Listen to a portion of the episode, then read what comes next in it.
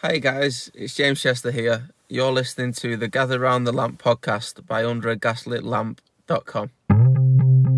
Gather Round the Lamp, an Aston Villa podcast. Aimed in towards Archer! That's a fabulous header! He's again the target, he's managed the flick on. Oh, brilliantly done! Magnificent from Danny Ings! He's going to have to go on his own here, and he's perfectly happy to do that! Sensational goal!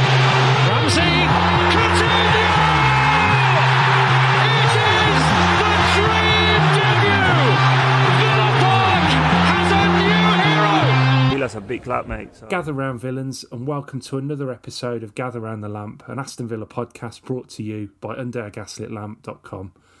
It's been another mixed week on the pitch as we catch up on the derby with Wolves and the FA Cup humiliation at the weekend as Friday Night Lights versus Leeds approaches us really fast. I'm your host Andy, and today I'm joined by Dan, and it's a warm welcome back to Mark as well. Uh, hi, oh, it's Dan here. Uh, it's good to be back. I seem to pick the worst pods to come back on, though. Like, I missed the glorious victory over Spurs and come back for a humiliating FA Cup exit against League Two opposition. But but at least I'm on here with Mark, who's who's a lovely face and voice I haven't heard for a few months. How you doing, Mark? Oh, I'm doing all right, guys. You know, I mean, thanks for the warm welcome back. I, we we do chat for anyone who's listening. We do chat sometimes. Uh, you know, and I get a break in the action. I can talk about the wonderful world of Aston Villa that hasn't been so wonderful over the past couple games. But you know, we're going to sit down and talk about it. And you know, I mean, I don't know, Andy. What do you? What? How do we even start? Like, where where, where do we start here? I know that's it. Well, we, we will start with the Wolves, but I must say when when Mark says he. He, we, we do chat, we do, and there's nothing better than waking up to a lovely voice note from uh, from Mark Jarobi in the morning. Um, it's uh, it's it's it's something uh, something to behold. Um, I try to keep you guys on your toes. You know, I mean, you got the five hour jump on me on my workday. I'm not happy about that, so I got to keep you guys on your toes. That's right. That's right. Uh, long may it continue. But we will we will start with the Wolves game, and um, obviously the first thing to mention was the, um, the, the the wonderful reception that that Emi Martinez received before the game. Um, came out with his his um, his uh, World Cup glove trophy. Um, which was in know it was a great great moment for him I think and, and, and for us so we could we could welcome him back and you know um, give him a proper well done before the uh, before the action started and really it was a, a difficult first half um, waves of attack from Wolves seemingly opening us up um, at will getting down getting down the sides and an excellent goal from uh, Podence to to open the scoring um, second half was was obviously better. Um, we uh, there was more attacking intent. Um, Coutinho came on half time, and and Danny Ings later on made made a big difference, along with some other substitutions as well. But it was a, a an Ings goal um, that that levelled things up. A great ball over the top by by Mings, and uh, Ings got there first and, and it past the goalkeeper. And then, of course, there was the the Bailey miss at the end, which we will um, we will um, talk about later, and whether that, that was as bad as it seemed. But it was the the classic game of two halves. Um, we were all confident last week that, that Wolves would kind of sit in and we'd have to break them down. Um, but do you think Emery was was caught out a bit here? Um, Dan, and what did you make of the response in the second half as well? Maybe he was caught out a little bit. I, although I don't like the thought of Emery getting caught out. I've kind of built my entire perception of him as a man who's meticulously prepared. But but under Lopetegui, I think Wolves are a, an unknown entity. It's a true new manager bounce going on there. But I, I certainly didn't expect them to be at our throats from the first minutes. But that's exactly what they were doing. And I mean, Wolves aren't a bad side. They've had a bad season, but there's some good players in there, and, and Podence proved that. I think he's a really classy player and, and scored a classy goal. But I wonder if this maybe says more about the squad than it does the manager, and whether our players got caught flat-footed. And, and you certainly get that feeling watching watching the game and, and watching Emery all but tear his receding hairline out on the on the touchline as as the players don't do what he asked them to. But I, I think, as you say, the second half response says to me that that Emery, whether he got caught cold or the players got caught cold, the good thing to see is that we adjusted and that we changed things around and, and got a point out of it, which I think was fair. I was actually saying to you, Andy, before we came on, it was it's an interesting one because it, it's easy to feel like it's all doom and gloom after the Wolves game. We didn't perform well at home, and but did well to come back and salvage a point. But but if you'd have reversed the the Spurs and the Wolves results, we'd have actually been on the pod talking about how how good and how positive things were that we we came back against Spurs away and got a point, and then handily beat Wolves at home. So so it's a funny one how perception can change what you think of a game and I mean, this is probably two points dropped at home, but but ten from fifteen still a good return from Emery. I mean, that's how I feel about it too. I think it is two points dropped, and it's frustrating. And I, again, I agree with your point, Dan, about like the players maybe weren't doing exactly what they were told to, like tactically set up. Like Wolves have good players. We know they have good, talented players. They can be very physical. They can be very aggressive. And I think that some of the, and I'm not going to name any names, but I think that it, it may have may have put a, a little bit of a, a, a chink in the armor of some of these some of these players to actually you know highlight like there was a spotlight on some of their their weaknesses more so than their strengths. But again they rescued the point. Can't be upset about that. Um, always going to be a, a, testy affair between wolves and villa. But you know how about danny ings showing up you know damn near the death and and you know rescued the point? I think he's being overlooked by an Ollie Watkins that maybe maybe might be a might, might be a part of that you know gutting that I was talking about on Twitter. You know, for all the all the people out there still follow me on Twitter, I think this team's going to get gutted from navel to nose, and I, I do believe that you know the, a, a result such as the one at Wolves is kind of the the lexicon that you can look at of why it needs to be that way. I mean, the, the Premier League's physical, and you know Emery knows that, but at the same point in time, like does he have the players to be physical enough? to to get the get the job done the way he he wants it to be done. And I'm I'm not so sure with some of these players right now. No, and I was going to um, sort of touch on that really in terms of I'm going to name names, and I'm, I'm going to name I'm going to name Matty Cash because um, it seemed like a really logical thing to put him in there on the right side of midfield ahead of in front of Ashley Young to really shore things up on that side. He'd come on, he'd kind of finished the game in that position against Tottenham. Um, and obviously, with McGinn being out, um, it seemed like a logical switch, really.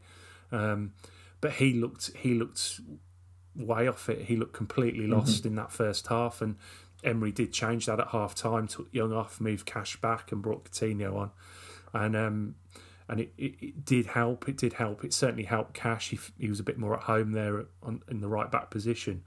Um, but Matt Cash is a is a player I think who who took a little bit of time to get used to Gerrard's um, system and what he was asking. And once he did, he was he was great and he won Player of the Year and he's been he's been excellent for us. But I wonder if he's just going to take a little bit of time now to to adjust to Emery's system, particularly this idea of you know the fact that you know only one fullback can go at a time and and all that kind of all that kind of thing. But he, he, he did look he did look way short, and I thought we we really missed um, we really missed John McGinn against Wolves and that that t- toughness and that guile and and and um, and kind of um, street smarts. I think that, that he has, whether he's whether he's playing well or not. I think he brings that to the team. I don't know what you thought, Dan. Yeah, I, would I'd agree with you on Cash, and I think we can't overlook the fact he was away at the World Cup, right, while the rest of the lads were on the training pitch learning yeah, how Emery wants them to play. Um, but I think you're right about missing McGinn, and I think Mark's spot on about physicality. I look at this team, and I looked at it, and we'll come on to, to Stevenage soon. But you look at we've got so many players who who are nice and tidy and technical, but but not particularly direct, not particularly physical. You can't imagine them throwing themselves in. You you don't imagine them busting a gut to break lines to, to chase a ball in behind. And and we look at a very one dimensional team in the, the profile of player we've got. I'm not necessarily talking about their international standing, but but the way they play the game. And I think that's why so much dependence is put on the likes of McGinn and Ollie Watkins and, and even a misfire in Leon Bailey because we don't have many players who are direct and muscular and physical in the way that we expect the Premier League to be. And it would be great if, if we had all these technical players and we were playing a technical style of football, but we're not. We're it's very much a different thing that what we're doing under Emery. And and yeah, and I think you end up in a situation then where where we don't have enough goal threats or, or direct attacking threats. So, and big moments end up coming to players like Leon Bailey in the dying moments, who who then miss a chance and look heartbroken about it because no one else was there to pick up those pieces. And it, it's a really interesting conundrum we, we're in because, as you say, you can change it at half time by bringing on Philip Coutinho, which on paper looks like an incredible substitution, but in reality, it's not really changing that much for us. But how about that Leon Bailey miss? Are we are we putting it down as a criminal miss or just a bit of bad luck for the lad? Andy, I'll let you get your chops in first before I do it. yeah, well, I mean, I was right behind this one, um, and obviously he's got to score, hasn't he? He's got to hit the target. Um, but when I watched it back, I didn't. I really, you know, it, it's not it's not quite the gilt edged chance I thought it was. Um, on the first look, once he's he's gone around the keeper. You expect him to score, but he's he's pushed it he's pushed it wide. He's totally off balance. He's totally disorientated. Mm-hmm. He's got no idea where he is, and he's just poked it in the general direction of the goal. And you know, yeah, absolutely, he sh- he should score. Professional footballer of his quality should be scoring that. But I can also see why he's missed it. Um, and yeah, I mean, his reaction afterwards said it all. Really, he he obviously, you know, he's he's he's a serious serious guy. He's a serious player. He, he doesn't want to be associated with with with missing chances like that. Um, you know, he that would have been that would have been a tremendous moment for the for, for him and the team um, to to score that because it you know it would have been three points where we probably didn't deserve it really. Um, but yeah, he's um, yeah he's made a hash of it. To be fair, it's not quite Ronnie Rosenthal though. You know, it's not it's not quite up there. It's the same end in front of the Holte End, but it wasn't quite it wasn't quite up there with that one. That that great miss from back in the day. I mean, it wasn't. Now, I was agitated at the fact that I wanted the goal to go in for all the beautiful, amazing things would have happened from the goal. That's why I was upset initially. Now, if it's not too hard to find out that I've always wanted Leon Bailey at Aston Villa, I know he's having a rough time. I know he's not, you know, doing all the things that we said he can do. He's starting to look off the pace. He's starting to look like he doesn't want to go in physically for challenges when he should. He looks like he's emptying the gas tank going forward. So therefore, his gas tank is on empty or near empty, trying to get back. This is something that the Premier League will, is very unforgiving about. It's not going to do well for them. Uh, and here, here's my chop on the Leon Bailey thing. I've been watching a little bit of the championship guys because I got some time in the mornings, right? and you know who would have put that chance away? And I'm going to say it, and I'm, i know I'm going to get a lot of heat about it. Scott Hogan would have put that ball away.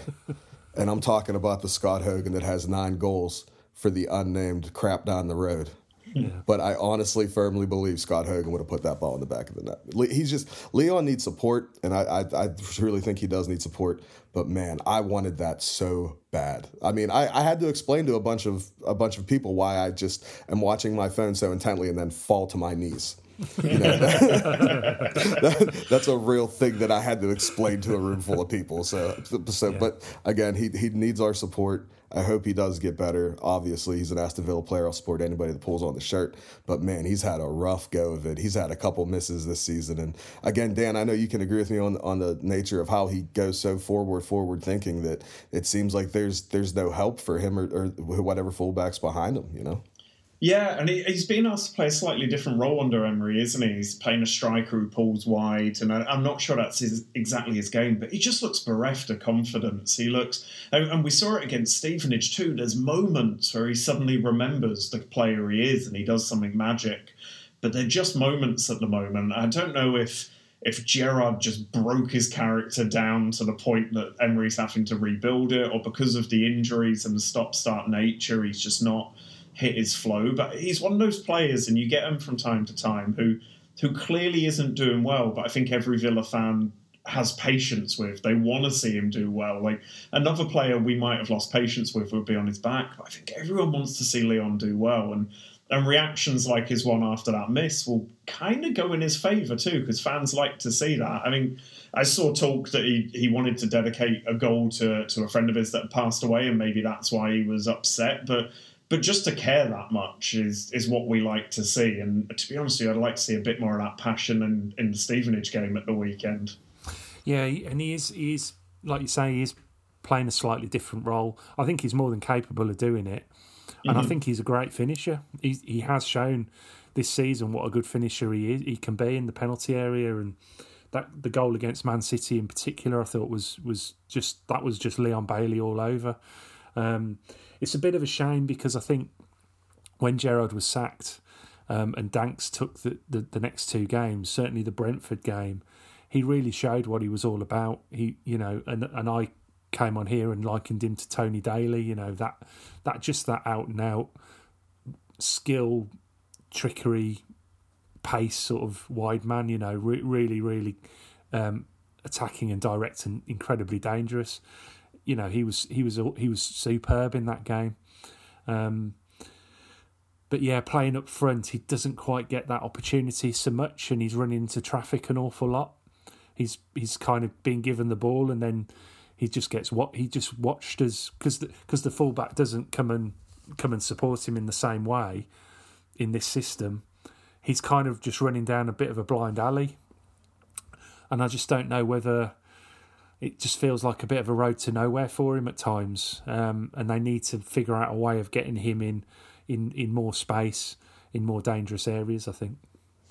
No, I know we don't talk about this a lot, but like it almost seems like he feels like he has to do it all himself. And I know that that's something that footballers like, you know, they want to be able to change the game. And maybe he believes so firmly, maybe in his abilities, that he's putting himself, like you said, he's running himself in, into a corner almost. He's not thinking about it tactically. And maybe he thinks about it a little bit more. And again, a new role, a new manager, you know, but Leon Bailey's made it pretty obvious. And even before he was at Aston Villa, he doesn't want to play for like a losing, you know, middle of the you know side. So maybe like he's feeling like is there such a thing as like maybe the weight of the shirt at Aston Villa that he is getting game time. You know, it's not like he's coming back and forth from being benched. Like he's playing regularly. Is there something going on maybe for him that he's just like oh did i did i make a a bad you know decision you know about my future as a footballer? Like this is either a lot harder than i thought or now with the change of managers. I wanted to play for someone that had the prestige of steven gerrard. Now i have unai emery that's coming in the door who's not afraid to put his foot up my behind and tell me you know how how he wants it to be.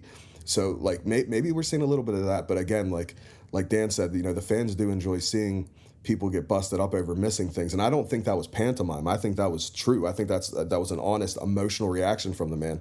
So maybe you know it's just a thing of just you know more support, and maybe he does find his feet under Emery. But man, it's you know I, I don't think that you know Emery is the type of man to wait around and have that kind of a patience. If if he has a if he has a thought of how he wants to do things, he, he will he will go splash whatever amount of money he needs to um, to bring it in. And I, you know, I, I, think he will get the backing from it. But you know, ba- Bailey's going to have to really dig in, and you know, he, he it's just it, it's tough, man. It's tough seeing people break him down on social media and stuff because at the end of the day, he's human. But you know, at the end of the day, Aston Villa need results too, baby. I think he's also struggling because there's no one else in the team who can create. We're almost back to the days of of Grealish, where you know where the creativity is coming from. There's no one else. I mean, Buendia's misfiring, Coutinho's misfiring. Uh, McGinn's dogged, but he's not creating, and, and you kind of know there's only one one route to go almost there. So I think we're in a situation where we we we lack wide options. How we've got to the situation where we've got one winger at the club is beyond me. But we really need some firepower in, if not to take the minutes away from Bailey, to give teams something else to think about on the pitch. Because right now you not stop Bailey, stop Villa, but he's our main weapon. And if you if you stop him, the creativity disappears a little bit. So I think he's a player who who hasn't benefited from the World Cup. Came at a terrible time for him when he was just hitting form, but he's a player who I think will benefit from the transfer window if we get a Deulofeu or, or someone else in on the other flank, just to take the focus away from him a little bit. And I think a little bit of, of relaxation is what he needs. And someone else to, to take the limelight so he can just chip him with a few goals and start rebuilding his game again. Yeah, I think um, you know it could be telling over the next few weeks what happens, but certainly, uh, yeah, like you say, you know, I actually think it is. Now you say it, it is a bit like the Grealish, the the Grealish scenario, isn't it? Where you know he's he he is the main the main danger man. You know, um, yeah, I, I, mean the two strikers, in fairness, have, have, have done okay for numbers since Emery came in, or since Gerrard was sacked at least. Um, Watkins and Ings, but they don't really play together in this system. It, it, I don't think it would. I don't think I'd like to see them as a as a front two in this system. Um, so it means yeah, ba- Bailey has to kind of take on that role, and I think he just gets a bit a little bit caught, you know, at times. But yeah, the other players aren't really holding their end of the bargain. Buendia certainly struggling, and and um, and Coutinho just I just don't see him him ever getting back to the the, the the the player, even the player that we saw sort of this time last year, really. So um, really really tricky, really tricky. Um, but shall we do it? Shall we? Shall we move on to Stevenage? Do we have to? Yeah, do we, do we have, let, let, let me go get a beer. Hold on. but yeah, I mean, it was um, it was obviously a game we expected to win. We were um, we were in the concourse um, before the game, watching the draw, um, delighting at the fact that we we we got a fairly easy draw away draw to Stoke in the, in the fourth round, um, forgetting the fact that we we did have to actually beat Stevenage. Um, uh, which which wasn't great. There, were, there are eight, eight changes made again by by um, Emery for this for a cup game. Olsen came in in goal. Chambers and Bednarek at the back with Augustinsson um, at left back. Dendoncker came into the midfield, and there was, a, of course, a rare start for Morgan Sanson. Um, and Danny Ings came in up front to replace uh, Watkins. Um, Villa dominated the possession, but struggled really to break through the Stevenage block. I think Stevenage set up really well. You know, at times they stuck to their their task, and of course Sanson did manage to get through. Lovely little move involving Ings um, on 33 minutes, and he, he stuck it away really nicely.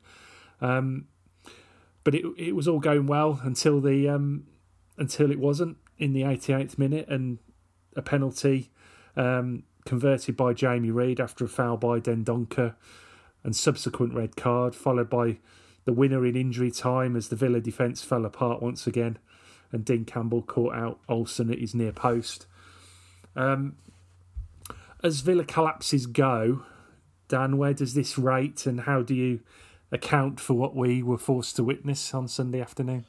I don't know how I feel about this one. I, I, I, I'm trying to be more positive, Andy. I'm trying to be more positive under Emery. I'm trying to be a glass half full kind of a man.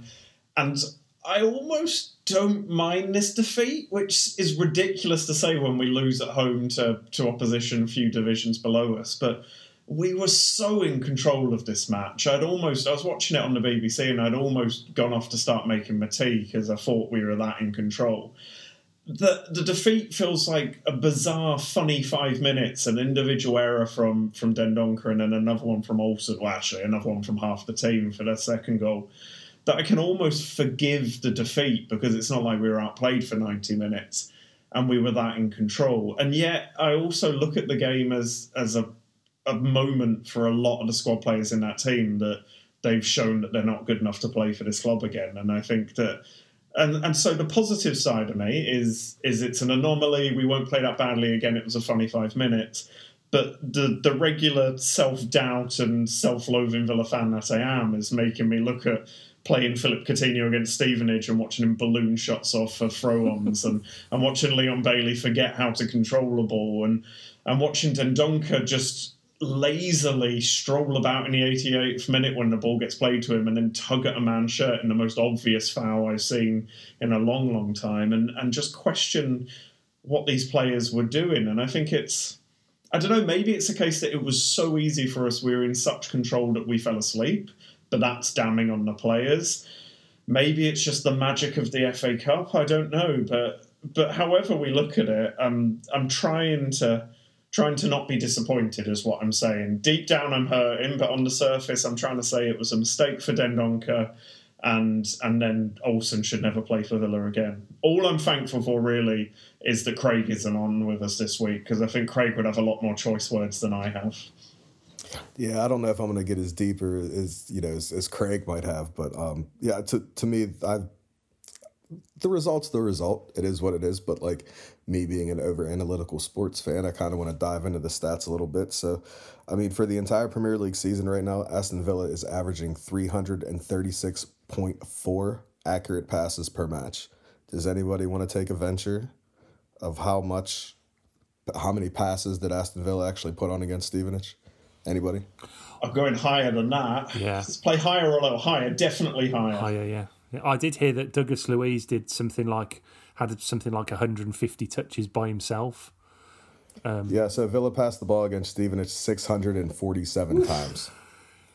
They were confused by Stevenage. Yeah. That that's what happened. There's no there's like no, that's not a tactical thing. It's not a they wanted it more thing. It's a they set up, Villa set up, and Villa went. I I don't know what the hell to do about that, and that's what happened. And yes, the the the Dendoncker, you know, thing like yeah, I, I- I'm I'm still just so irritated, guys. I'm just so irritated about this result. But that's the big one that like sticks out to me is the accurate passes. So they're just like you, if you're playing a team like Stevenage, even though that they are a little, you know, a couple, you know, leagues down, and it is an embarrassing result at the end of the day. But you're not Man City playing Stevenage. You don't have to just because you're like, you know, you feel or it's you know represented as you're the superior team going into a tie such as this. That doesn't mean that you can play that kind of way. And Villa's done it time and time and time and time again through FA Cup exits, it, through multiple managers. I don't know what it is with this team. Like this felt like the Burton Albion loss, like all over again hmm. from from years years ago. That's what it felt like. And I, I just I don't. I- Like, are we ever going to see the next round of the FA Cup again? Like, there's there's memes all over social media about it. Like, like like Paddy Powers, like social media guys have jumped on us. Like, it's it's it's ridiculous, and I, I don't I don't know. Like, Andy, like, did did you think that? I, I like again, Philip Coutinho, like the guy, like whoever was marking him, God bless him, because he, he he just like he's gonna tell that story until the day he's dead hmm. about how he completely marked Philip Coutinho out of a game with no, with the just like it was an average day for him. He's probably hanging up drywall right now. Somewhere in Stevenage. That's probably what that guy's doing. And he's telling his friend while smoking a big long cigarette, this is the, the this was my hey, what did you do this week? Oh, I pulled Philippe Coutinho out of my back pocket. Like, come on. Yeah, Like, yeah. Come on. No, I think I think you're right. It's an interesting way of looking at it, actually. And I think I was watching the game, and um, I was I was sat next to my good friend James, who's who's listening, hopefully. Um, and he, uh, you know, and I was saying this this style of this pattern of play is just not going to work. They're not. They might be lucky and get through.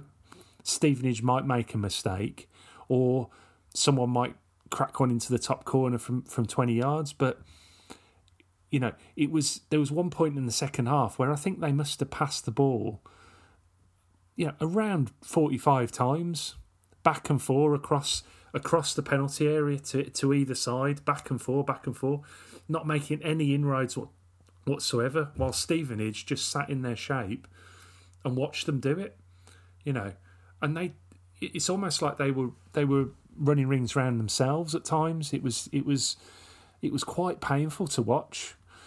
It didn't show any kind of any kind of plan or any kind of um, you know intent or any kind of any kind of football nous. Really, it was just it was just passing for the sake of passing because we can we can keep the ball. We're we're we're better than them, um, and eventually they'll do something silly and we'll score. Well, what happened was Villa did something silly, um, you know, and that's the thing. Stevenage's game plan was was absolutely perfect. There were times in the in the second half, even they were one 0 down. They weren't rushing. They were taking their time over goal kicks and throw-ins and stuff like that. They were just content in the fact they were one 0 down. They were still in the game. They just needed one opportunity, you know, and they and they got two late on, and there was no there's no coming back from it. Um, and I just thought, you know, you've got it, you've got to say fair play to them, but but Aston Villa shouldn't have been in that position. You know, they've got players there that are more than capable of of of getting through a you know the Stevenage block and um, you know and scoring more than one goal. They did it once, and then they just stopped stopped doing whatever they were doing, and it was just incredibly, incredibly embarrassing. I think. I think it's a, I think it's really embarrassing for the for the club and, and, and for those players that played, all of them. Yeah, what did uh, Ashley Preece say that um, Unai Emery was visibly like extremely peed off, you know, like afterwards, and I don't, I don't blame him, man. Like that's embarrassing. Like think of some of the sides that Unai Emery is, you know, Like think just for for a second, it, it's worth thinking about like the the different sides, the talent level. Um, even when he was going through the whole Özil drama at Arsenal, you know, some of the stuff at Villarreal, even creeping in the European competition, like he, there has to be a piece of him that, again, and this this is just my opinion that there's going to be like a clear out that people aren't expecting, but like I think that like he's got to be sitting there like, you know, even in his short time, he's got to be sitting there thinking like these guys aren't going to do what I need them to do, and you know, and I think that's why you're starting to get these. And I, I, see it. It's like every single rumor now of whatever player we're looking at. It's always like, well, Emery likes him but it doesn't have like any explanation other than that. It just says Emery likes him. Well, I mean, like you know, I like Jessica Rabbit. Doesn't mean that I've got a six foot two redhead. You know, like, eh, but like eh, eh, it's an easy thing to say that he wants a player, but I want to know the why of he, the why if he wants a player. Like I want I want to know like what exactly. I I can't. I hope and pray that there's a day that we can look at a completed team from Unai Emery and say, okay, now I get what the guy was going after. And even if we're squeaking wins here and there, draws, I'm not asking us to shoot up the table, but at least the consistency and to seem like the players are buying into it. And it, that's what it seems happened against Stevenage. Players are not buying into it. They thought they were Aston Villa Football Club. We're going to show up. They're going to do something stupid, just like Andy said, and we're going to walk away with the result on to the next one. And that, that whole air of arrogance, quite frankly, like it's, I, I see it. Like players play arrogant to, to me sometimes, and you can, and, and it's, it's obvious. And, you know, I just, I hope, you know, the future is, uh, we have a, a really, really, really talented manager. And I hope that there's not prima donna players or players that don't want to fight for the badge that screw that up. That's my biggest fear. I think Emery's post match was fantastic. It was, it was one the one good thing to come out of this defeat is he stared down the barrel of the camera and he owned up to the mistakes. He yep.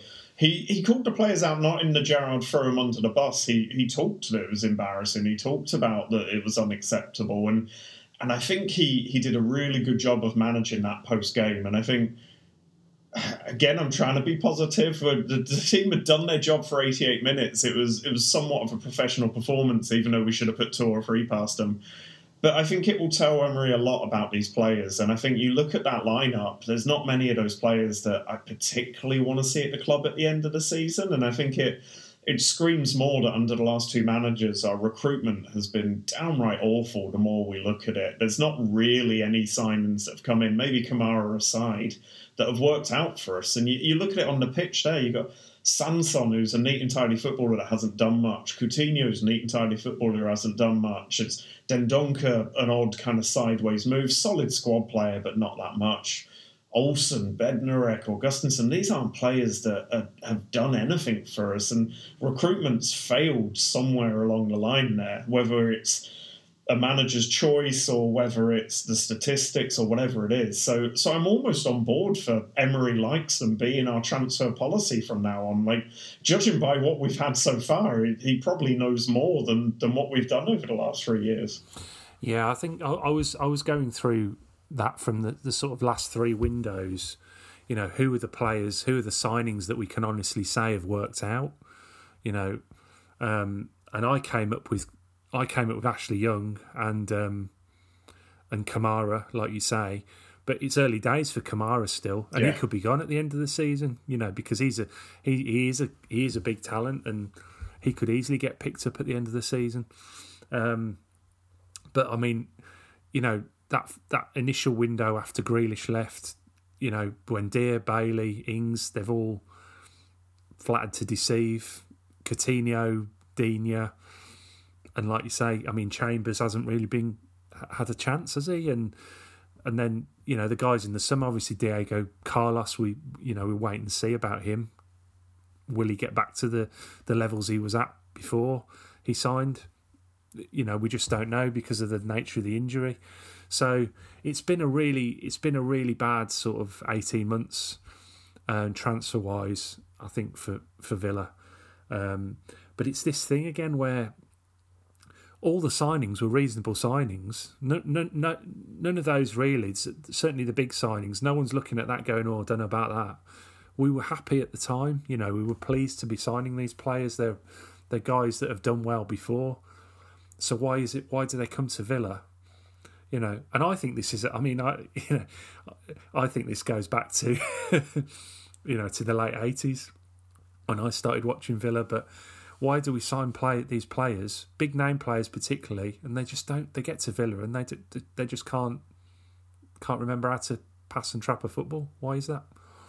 It's a good question. I think Mark's point about uh, these players looking overconfident almost, looking cocky is what happens. Is that Villa's a comfort zone these days. I think you come to Villa, you're not the expectations are relatively low as a player, right? You're kind of you're not really relegation battle. You're not really pushing the upper echelons, and and we've not had a coach who pushes them for a while. I love Dino, but he wasn't exactly pushing the players hard.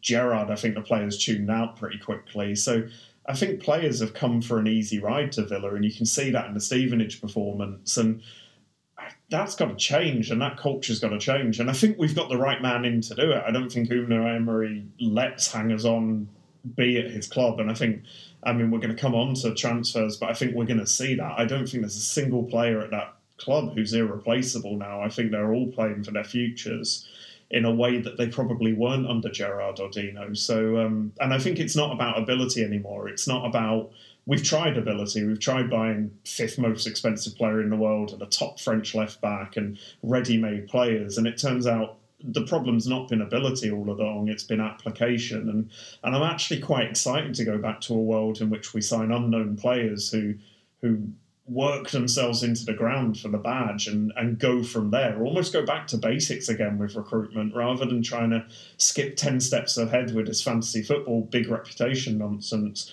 Go back to buying professionals who can do the job that's asked of them. I'm, not, I'm not even, sorry to cut in, I'm, I'm not even uh, bothered about them playing for the badge.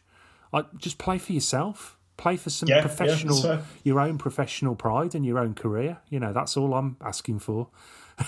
No, no, sorry, Mark. No, no, no. That's that's a good point. I, you know, I was I was pretty much just about to say that is like I, it's it is strange, and I, I don't even know how to diagnose something like that to where it seems players you know come here and then you know maybe it is a bit of an easy ride. I don't I don't know. I don't want to say that about the, my own football club that I support because you know the supporters they, they care so much and I've, I've seen it over the years in so many multitude different ways whether it's you know the passion for the game their generosity uh, things like that like I know that Aston Villa supporters are you know a, a, good bunch at their core and everything like that but like is it I mean can, any, can either of you guys name your favorite player on the squad right now Yeah. There's not really like- anyone. I mean, Ramsey, because he's homegrown, is about all yeah, I've got. yeah, because he, he's supposed to be like the next one, you know, like he was the one that we saw and everyone saw. Was like, yeah, he's gonna he'll stick to villain. he's a he's a local lad and you know, all that kind of stuff. But like, it's it's hard watching these players and like, I I'm not cheering anybody on. Almost like it's almost like one of those things where like, well, if you're not going to give me, you know, the not me personally, but like if you're not if you're not going to do what I, I I feel you can do physically, and I don't even need to be entertaining you know, win one 0 but at least like act like you give a shit to to, to, to one, you know, to win one 0 um, it, it's it's just really tough. I have no answer for it at all, man. But I, I'm just hoping, like like Dan said, like if we can find some players, like I don't need it blown up in headlights on the BBC of like, oh Villa after 95 million rated, you know, Brazilian winger from the second tier Brazil that has a that release clause because he's supposed to be the next whatever. I don't need that. Like I don't need that at all. I want some some decent age 23 to 27 year old signings that are that have maybe a little bit of a mean streak that are competitive and that aren't afraid to call out their teammates. Maybe not publicly, but it seems like these guys just like, oh, we show up, we go on the pitch, we come off, and everything's fine. You know, and it's like I, I want Aston Villa to be a little bit more than that. I want you know people to like be held accountable for what they're doing, and it does seem that Unai Emery's starting to do that. Like Dan said at the the press uh, the post match comments. I just don't think he's going to take anybody's crap, and you know, I, I just hope that him having that. You know, that him instilling that into this team and into this club. I hope that doesn't make the players turn on him, and then he's it's easier to replace one than it is, you know, to replace twenty five at the end of the day. Andy, you, you go every week, so you're you're the man who can probably answer this. Is is there? I know we talked about it a lot before Dean Smith came in and disconnect between fans and players. Do you feel like that's coming back a little bit? I know Regan's been telling us he's writing a piece about the atmosphere at Villa Park, and and it's hard for me to tell when I'm watching on TV, but. Are we back to that point? Because obviously the Gerrard era was such a divisive era, and I think it pushed fans away a little bit. Are we back almost to that time when when the disconnect's there again, or do you think fans are still fully behind and the players just aren't delivering? Well, I think I think the disconnect, um, really, apart from a two or three year period while Dean Smith was manager, the the disconnect has been there for twenty years. You know, mm. I, I think. I don't think it's. I don't think it's ever been. It's ever really, on a regular basis, a really fervent, passionate crowd. I don't think it's ever been like that. Certainly not in my lifetime. There's been occasions where it has been, um, and things obviously do lift. And you do think about though, you know that the ten game winning run and the promotion season and and that kind of thing. And then, you know, it spilled over into the next season. Obviously, when we were promoted and back in the Premier League. But generally speaking, my experience of Villa Park is that it's there's one stand that makes all the noise and the rest and I think the the opposite side as well in the lower the lower north stand that's that's pretty um pretty feisty in there as well. But the rest of the ground's, you know, pretty much sort of watch the match and entertain me, please, kind of attitude, really. And, um, you know, that the, there is that kind of feeling, I think, ever since, probably ever since Grealish left more than Dean Smith, but, you know, where um, perhaps it, it has gone back to normal, really, in terms of you know, it is that kind of a little bit flat atmosphere. You know, a lot of the um, a lot of the the chants are the same. A lot of the the atmosphere is the same. It's the same kind of pattern all through the game.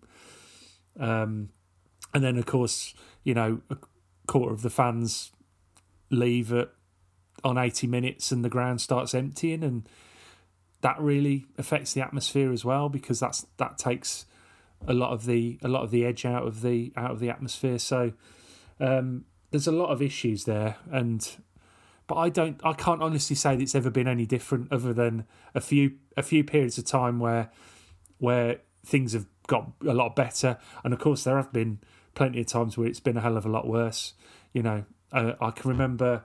Um, a game that sticks in my mind is was the Sheffield United three all game um, in the Championship, and that was before we went on the run, when we were doing pretty bad, we were in the bottom half of the table.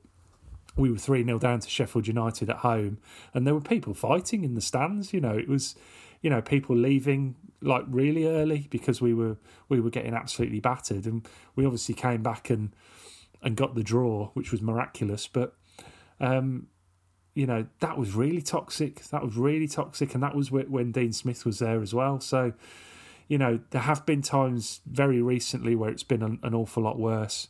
The one thing I would say is there's never been so much demand for tickets, um, season tickets, and so on. When I bought my season ticket in the first year in the championship, I walked into the ticket office and asked for a season ticket, and they said, "Sure, where would you like to sit?" You know, now you know there's what a five six year waiting list potentially. You know, it's it's it's incredible, really. So it swings and roundabouts. Um, you know, I know a lot of people are a bit disappointed about the, the atmosphere at the moment, but for me, this is how Villa is, and and that's that's my take on it. Really, I think it's fair. Like, uh, sorry, Mark, I'm just jumping out. I think it's fair. I mean, the thing I'd say that would solve it would be to win more. And and for the last 20 years, I can't remember apart from that 10 game winning one, we've won more than we've lost. And I mean, that's the, that's the magic formula. If we want to improve the atmosphere, let's try and win a few more games. But but given that it's been a lifetime since that happened, maybe it's easier said than done as far as uh, Andy talking about the ticketing thing, anyone who's listening, and especially anybody that's overseas that's not based in England or the UK, um, there are a very, very large influx of scammers going right now for tickets that are targeting kind of like US and uh, North American and other places of the world's Lions clubs. So please be careful. If you are from, you know, somewhere that's outside of England, please either contact myself or someone else who's actually a Lions Club member. I don't want to see anybody take that trip and spend all that money, get over there, and then I've, you know, then you know you're either not able to see the game or you know time constraints, things like that. But I just just because you brought it up, Andy, and you're right, tickets are in demand. I have people that I've never met in my life claiming that they had a beer with me four years ago when we were playing Derby away that I can't remember for the life of me that I'm like, well, you know, I don't, I don't know if I'm gonna put my name out there for you, buddy. No, but, but seriously, like, make make sure you're not getting scammed. Do this, do the right thing, do the smart thing. If you are, you know, coming from outside of the country to Villa Park, make sure you do the right thing. Nobody's, no one's selling you tickets for, for 145 dollars. It's not a thing. Don't, don't so just don't do it. Yeah, no. On that, it's about time uh, you made your pilgrimage, Mark, over to. Uh, to Villa You, Park. you ain't day. kidding, man. I, I'm sitting. I'm sitting on that voucher like it's like uh, like I feel like you know like Duck McScrooge sitting on a thing of money. like it's just sitting there. I'm looking at it like man. Like as soon as I, but Yeah, you know, day. like with with the new job, with the new job, I do get I, I do get a full. You know, I think it's a week and a half paid vacation. So Ooh, that's plenty of time to come over for a that's couple of that, games. yeah, that's and plenty of time. Andy knows how to host people at Villa Park, so I'm sure he'd show you a good time as Yeah, well. that's what Yeah, I hear. So. Yeah, it's def- definitely in the works though. It's it's still just with the the new gig, man. It's just oh, I mean, I just I miss being a kid, guys. But okay, let's let's, right. let's let's get on to the transfer activity here. Absolutely, transfer activity, and there's something in, very shortly in the pipeline. Possibly by the time this um, podcast goes out, um, Alex Moreno will have signed um, from Real Betis in La Liga. The 29-year-old left back is is due in Birmingham in the next day or so to complete the move. Um, looks like 12 million plus add-ons um, for uh, for the left back. Um, interesting move, given obviously Lucas Digne currently occupies that position. We only signed him, was it, 12 months ago for about, was it 25 million? Um, but the, there is the need, obviously, for squad depth, and with Augustinsson looking like he's he's going to miss. Um, I, don't, I don't know how long, but it looks like a, quite, quite a bad injury uh, from Sunday. Um, that squad depth is needed. Um, what do we know about Moreno, and, and, and how do you see him making his impact? And, and is he a squad player, or do you think he might replace Digne? Uh, I, I don't know much about him, to be completely honest with you, Andy. I, I've been diving in to do a bit of research today because I knew I was on the pod, and there's not even a ton of scouting reports out there from him. So maybe we're getting the player that we talked about, which instead of buying a big name, we're, we're buying someone who can do a job. What I did do is I, I kind of dove into his stats a little bit and, and, and looking on a couple of websites, the, the closest statistical analysis I could find for another fullback was Matty Cash. He seems to be most likened to Matty Cash on the other side. So we can we can maybe look at the kind of player we're getting there. But by all accounts, he, he's a different profile of left back to Lucas Digne. He's uh, he's direct. He runs with the ball. He's got a bit of pace and a bit of physicality about him. He's an attacking fullback rather than a defensive one, and he's played a lot of left wing too. So they also apparently only just missed out on the, the Spain squad for the World Cup at the last minute to to Barcelona's Balde, who I think went. So he, he's got he's got kind of credentials there, and and at 29 he's experienced, although apparently still runs around like a spring chicken, so we shouldn't be worried about the age. As for, I think he's he's coming in uh, as squad depth initially, but I really wouldn't be surprised to see him as a replacement for Lucas Digne. I think we need, as I say, we need more physicality in the squad, and and I think Lucas Digne's best asset is his crossing, which you don't really need when you're pinging it into tiny Leon Bailey and, and Ollie Watkins. So so a different caliber of left back could work really well for us. Um, ultimately, competition for place is good. It's something you always say, Andy. It's not not just eleven players anymore. You need squad depth, and I think Lucas Digne could certainly be pushed for his place. But I wouldn't be too surprised to see the two of them start together either. I mean, Moreno's played a lot of left wing by the looks of things, and and we know that, that Unai Emery isn't isn't afraid to play a back six sometimes, as we saw against Spurs. So so I think we we'll see plenty of oppor- opportunities for him to play left wing as well. But you know, it, it's hard to get excited about a player you know nothing about, but almost I think that's what excites me about him. He's an unknown quantity. He's a bit of a Tony Moon in my eyes, you know. He's that that unknown left back who's going to come in. Let's just hope he's slightly better. Uh, that- for what what the reported price is for Moreno, I'm, I'm hoping he's better than Tony Moon was. uh, no, you can you can tell who the football manager players are on the podcast because I did the same thing, man. I, I went and seen like I don't know much about this guy. I'm not gonna lie. I think I might have signed him three years ago on FIFA, maybe. I think I was maybe looking for a left, you know, just needed one. Um, but yeah, his metrics are really, really close to Matty Cash's, and I don't, I'm not sold that maybe he. I don't know if he's a replacement for you know, don't call me Lucas Luca Dean, but I'm I'm sure that that it could work in tandem, like if he plays like a left mid or something like that, and Digne's behind him. I don't know. I I, I just think that if if Unai Emery's looking at a player, especially from a league that he used to, you know, be a, a big part of, and he's saying, "Hey, we need this player," I don't I, I don't need to know the reason.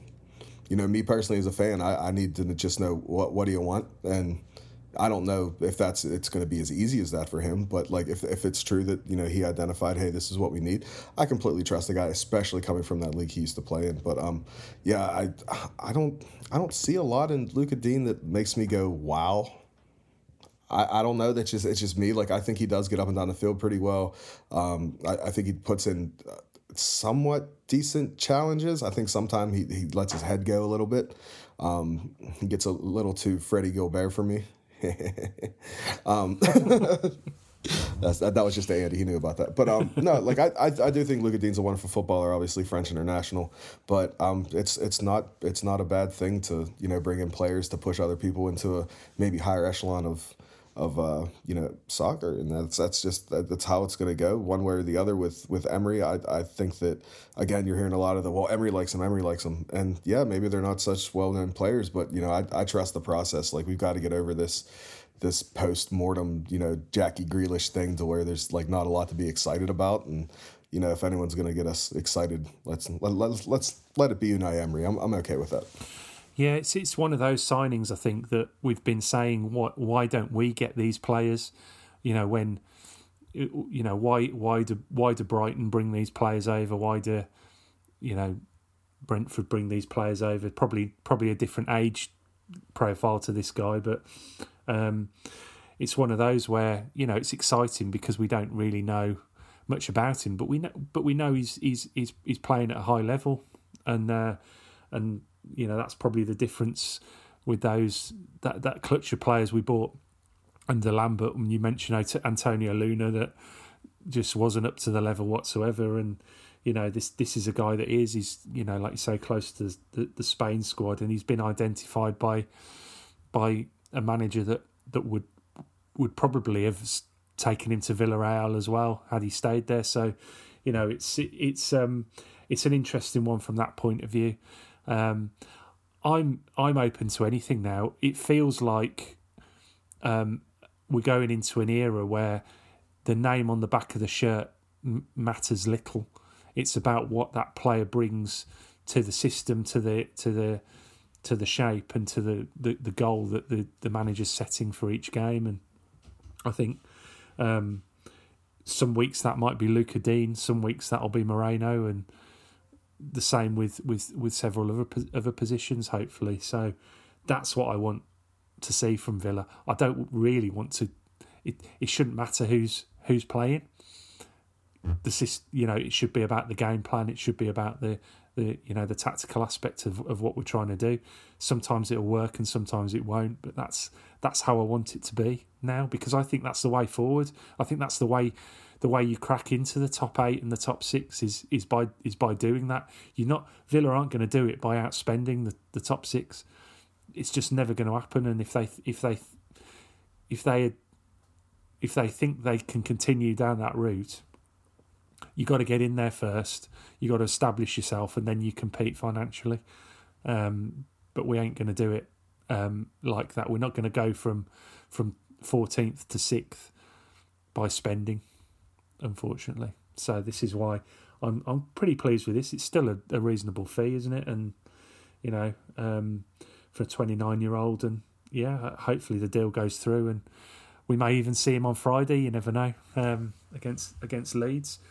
Um, but there's been there's been some other speculation as well. Um, obviously, um, Emery has said made it quite clear he wants a wide attacker uh, or a winger. He's been linked with with Deulofeu from Udinese, um, ex of Watford and Everton. Ismaila Sarr has cropped up again, who we, we were very close to signing in the summer. Um, there was a, a weird sort of social media campaign that suggested that Harry Maguire might be on his way to to, to Villa, but that, that seems to have now been debunked as as, as nonsense. And um, Villa re- reportedly still hold an interest in US midfielder Weston McKennie from from Juventus, which I'm sure would, would, would please certainly one member of this uh, podcast um, team. Bring him home if, if that came, if that came, if that came off. Um, slightly more surprising, Matty Cash has been linked with Chelsea, um, and also a couple of outgoings. Archer has, has has made the loan move to Middlesbrough. and Tyreik Wright um, finished his uh, his loan move to Bradford before securing a permanent move to Plymouth, which I think is brilliant. I I really like Plymouth. I hope they go up, play some great football. Um, but the talk is that Moreno could be Moreno could be um, the first of three, possibly um, in this window. So, given the relatively small sample size of matches so far, where in the team do you think are the priorities for Emery, and and and could we lose a couple of big names as well in this window, Dan?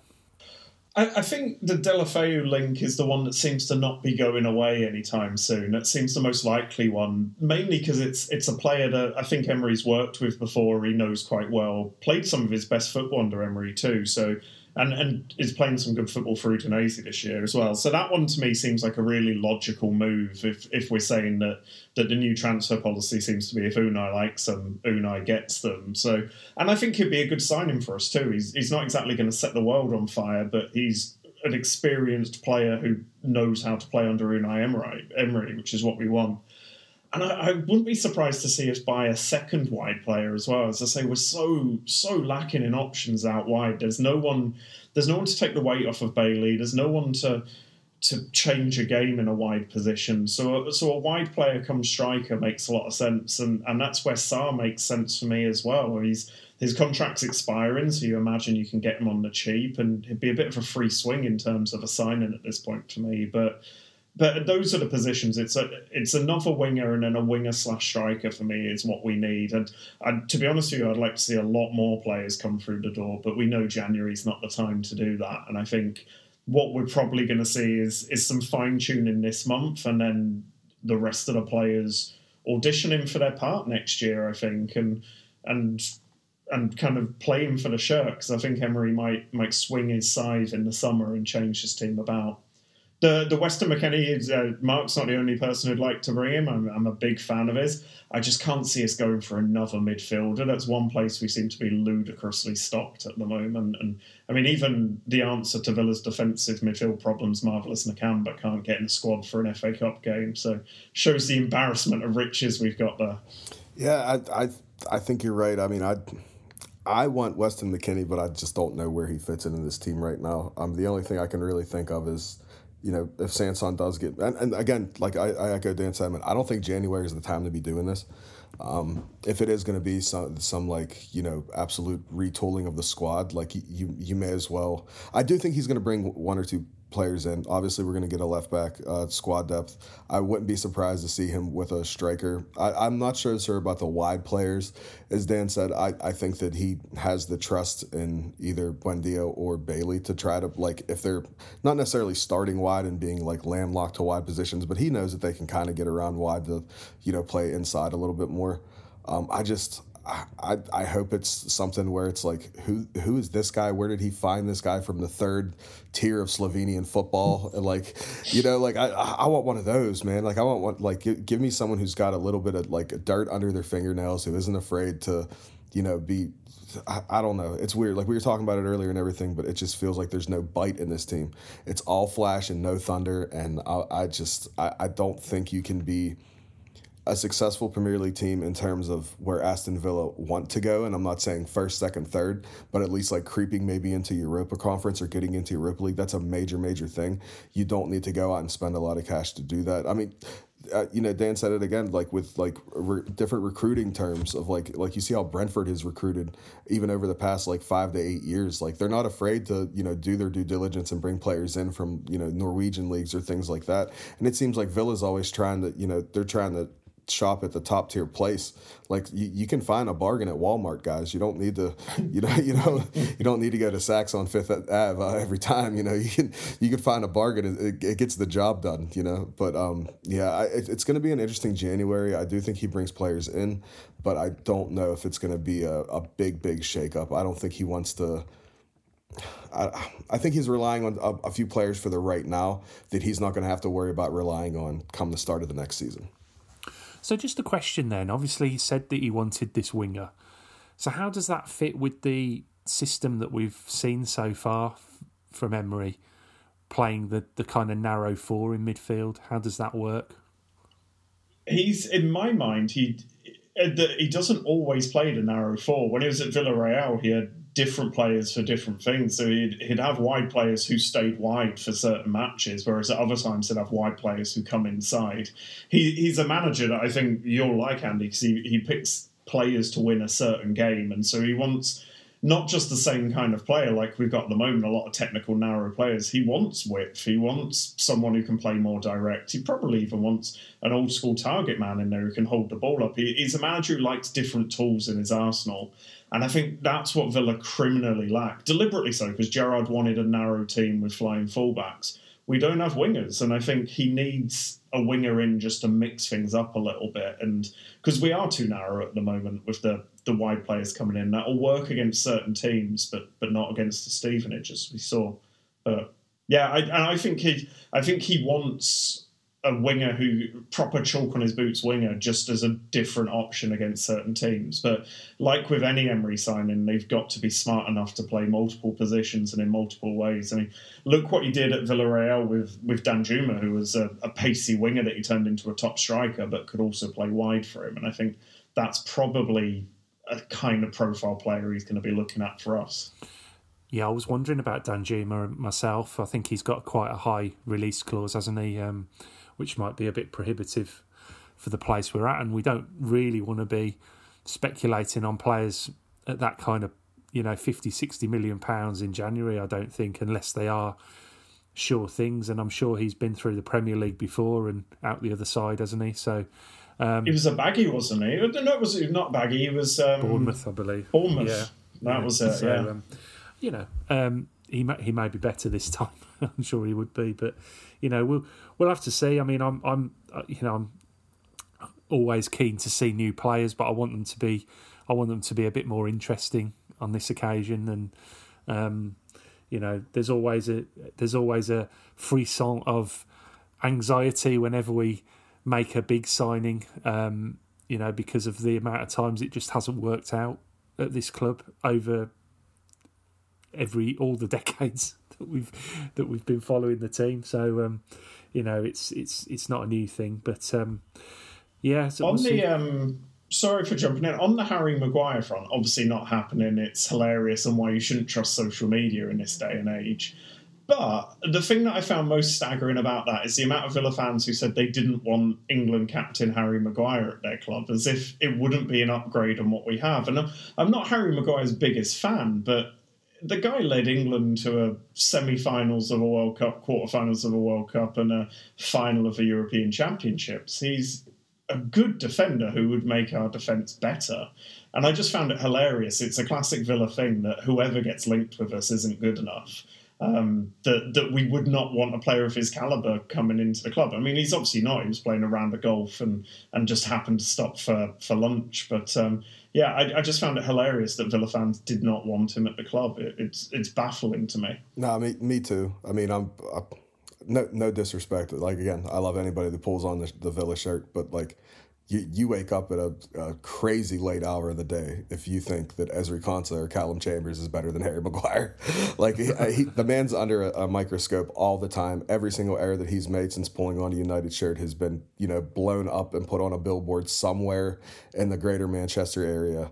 Um, it, it, I, yeah, it, it, even if he would, uh, it's not going to happen. He's not coming to the Villa. But again, like, yeah, I agree with Dan. Like, some of the crap you saw out there, like, oh, you know, Tyrone Mings is better. Like, no, I would like to play Tyrone Mings and Harry Maguire together in my perfect fantasy world of money's not an issue and we have prestige out, you know, out of our ears. Yeah, I, I think I think my my skepticism was more about the club saddling themselves with another, you know, nearly thirty something player on a four or five year contract on right. potentially yeah. on two two hundred grand a week plus. Yeah. Um, I I would I would not be keen on that.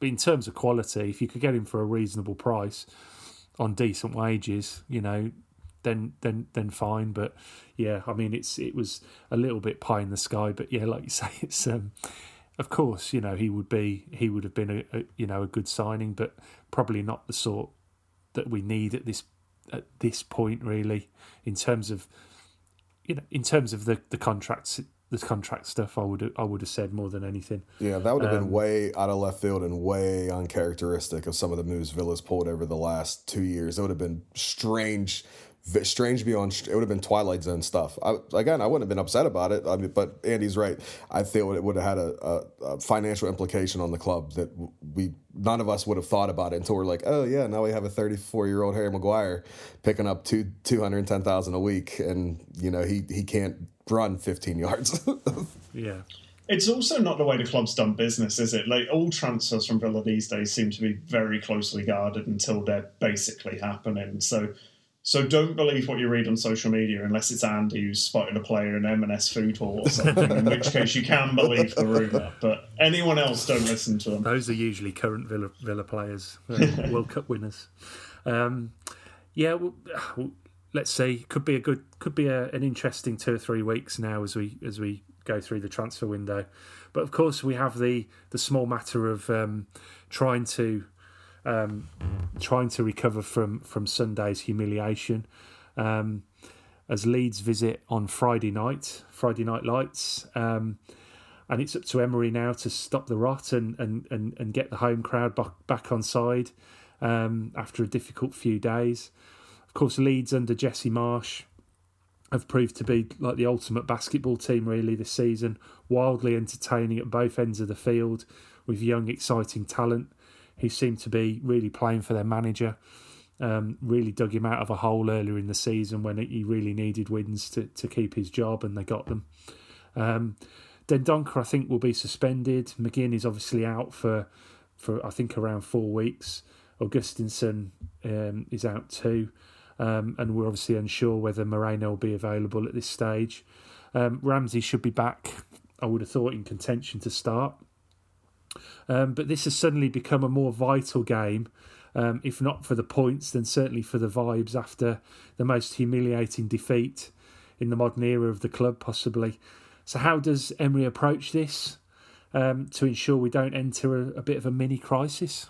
I think uh, I'm struggling to name 11 fit players who actually play for us. It feels like one of those at the moment. But I think Ramsey coming back is huge for us. What I was saying earlier on about having players who do different things, who are a bit more direct. We saw in, in the United game, especially, that Ramsey has a big role to play in this Emery side. And, and I feel quite bullish about our chances against Leeds. I think they're a good team to go up against at Villa Park, and, and we've had their number before.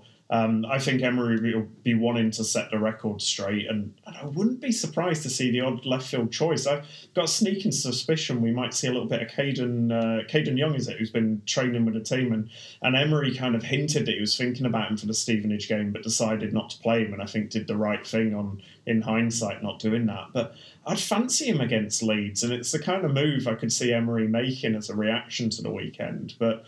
But I'm, I'm actually, I think this game comes at, at, a good time for Villa, being as soon as it is on Friday, and I think it's a good team to play under the lights at, at Villa Park. And I'd fancy us to win it. And, and as far as predictions for the lineup, pick 11 fit players and stick them on the pitch because I'm not sure there's much of a choice at the moment. Yeah, I can see this game being being a little cagey and um, I, the selection is going to be one thing, but I think just the pace of the game is going to be another one. Um, I hope Unai Emery's like smart enough to like when he's briefing his players, remind them that Leeds actually haven't won a game of competitive football since uh, November fifth. Um, that's that that's a long time. So it's kind of like the thing of like, all right, guys, you know, like these guys are suffering. They're basically trying to just you know do new things, you know, under Jesse Marsch because he has a he has the ability to crumple up his paper, throw it in the bin, do something else, then go back to the bin to get you know the the first thing he wanted to do and try that again, and it confuses players. That's his mo. He did it at previous clubs. He's doing it at Leeds. You can see it. He's playing players out of position, which like that's not that's not the biggest deal in the world. He's looking for something a little different. But I would like to like for Aston Villa to capitalize on that. They are the greatest basketball show on a soccer pitch. I, I like they, they are like they they try to play the game like an American would, like they're the Harlem Globetrotters. That's what they try to do. That's what they will always try to do. Um, and I think if Villa box clever, they line up the right way with the people that they have available to them. Again, we don't exactly know who that is. I think they will be. Leeds are primed to get beat, and they're probably primed to get beat bad. So, um, you know, Unai Emery probably has jaw problems from clenching his jaw so bad at the Stevenage result. So I'm hoping he's like lights a fire under these guys and says like, you know, not to break out the old adage, but gentlemen, it's Leeds, and then just walk, just walk right out of the room. Yeah, I, think almost um, approaching it like an away game is is the way forward. Really, like we did with Spurs, just just block everything up, you know, and, and frustrate Leeds and and take our opportunities when when they inevitably arrive because Leeds are, are terrible, terrible at the back. A little bit like we did at Elland Road last season. We we comfortably beat them. They looked an absolute car crash, didn't they? Um, last season, and, and at that point, I thought they were definitely going down. But you know, he did manage to save them. He's he's a manager I like. I'm I'm I'm I'm pretty fond of him. I think I think he's really added something to the Premier League, and not just in terms of you know being being a bit a bit unique. I mean, being a good manager. I think he's he's brought some ideas. He's mm. and Leeds is the perfect place to in a way to to use those ideas because he's got a really young squad that are willing to run for him all day. So, you know, don't, I, I, Andy, don't don't say it too loudly, but he's using a lot of stuff that a lot of coaches have used in the MLS. That's the right. kind of stuff that he's bringing over to, to the game in England, and a lot of people think that it's like, what's he doing? Why is he doing that? Like he'll he'll change tactics three or four times in a game if you actually watch it. Like I've done a lot of research on Jesse Marsch because I wanted him to come to Villa a few years ago. Um, and like there's a lot of master classes on YouTube and stuff like how he talks about the game. And it may seem like it's coming off as very layman's term but the guy is really really intelligent. But like I said his one drawback is he has a plan discards his plan moves on to something else and then goes holy crap I can't believe that like I know how we can make that better. Let's go back to the first plan which again is very American. But sorry sorry to cut you off no that's fine I mean it's good insight and uh, you know he is he is someone I, I really hope he he sticks around and and I hope he do, I hope he does sort of you know start to start to get a tune out of Leeds in a way after Friday. Um, but yeah, he's he's he's certainly been a breath of fresh air, I think, in the Premier League, and you know you know it's good it's good that he's managed to to, to hang on to his job. Um, but yeah, I think just just just make just make the game boring, make it short, and you know, and uh, you know, take take your chances. I think that's the way the way forward for Villa. Um, this this this Friday. So we'll we'll, we'll but we'll see how it goes. I'm uh, I'm cautiously optimistic um, that we'll uh, that we'll see a, a, big reaction from the players, in particular on um, on Friday night. So so let's hope so. And if we are going, if you are going to the game, maybe try and make some noise and cheer them on. That might be um, that might be a, a good idea. Um, but guys, do you want to do you want to give me a, a quick prediction for this for this one, Dan first? I think this will be as comfortable a victory as we get. I think it's a, a prime Emery game, but a fun one because I can't watch it, so it's guaranteed to be a good game. So I reckon 2 0 Villa. Mm, I'm going to go 1 1 draw. I don't know. I just think that it's going to be. Uh, I think it's it's going to be a lot more frustration for, for Villa supporters to watch. I think Leeds are going to play insanely hard like they always do, and they're going to expose some of the players that we have that maybe their battery starts to run out around the 65th to 72nd minute and they might jump on and grab a late equalizer or something. So n- now I got to put the bet on. I just convinced myself it's going to happen. now I got to put a bet on. Thanks, guys. well, I think I'm going to go. I'm going to go go for a high scoring game again because it's Leeds. So I'm going to go for three two. Um, one better than we managed at, at home last season, which was three three, which which you were there for, Dan, uh, if I remember right. I know, yeah. From what I can remember of that game, Andy, we'd had quite quite a day of it, and uh, it was a good game last year. But it showed how not to play Leeds, and yeah. we went went up against them and then carried on throwing men forward. So hopefully Emery's watched the tape of that. Yeah, yeah, and we'll we'll see how it goes. But but thanks for joining me today, guys. Great to great to see you both. Great to have you back on as well, Mark. It's been way too long. Um, so uh, we'll look forward to hearing more from you um, uh, in the future. So uh, great to see you, um, and great to everyone. Uh, thanks to everyone for for listening this week. Um, if you are going to Leeds, have a have a a great a great evening. I'll be there as well, um, and let's hope we get the weekend off to off to a good start this time. Um, I think there's a there's a couple of articles possibly coming to the website fairly soon. So check out under a gaslit um, if you can. And obviously, if you're following us on, on, on the socials, on Twitter, Facebook, and Instagram, you'll get the uh, first notifications of, of anything new on the website and, of course, the podcast every week as well. Um, but thanks for all your support as always. Stay safe and up the villa.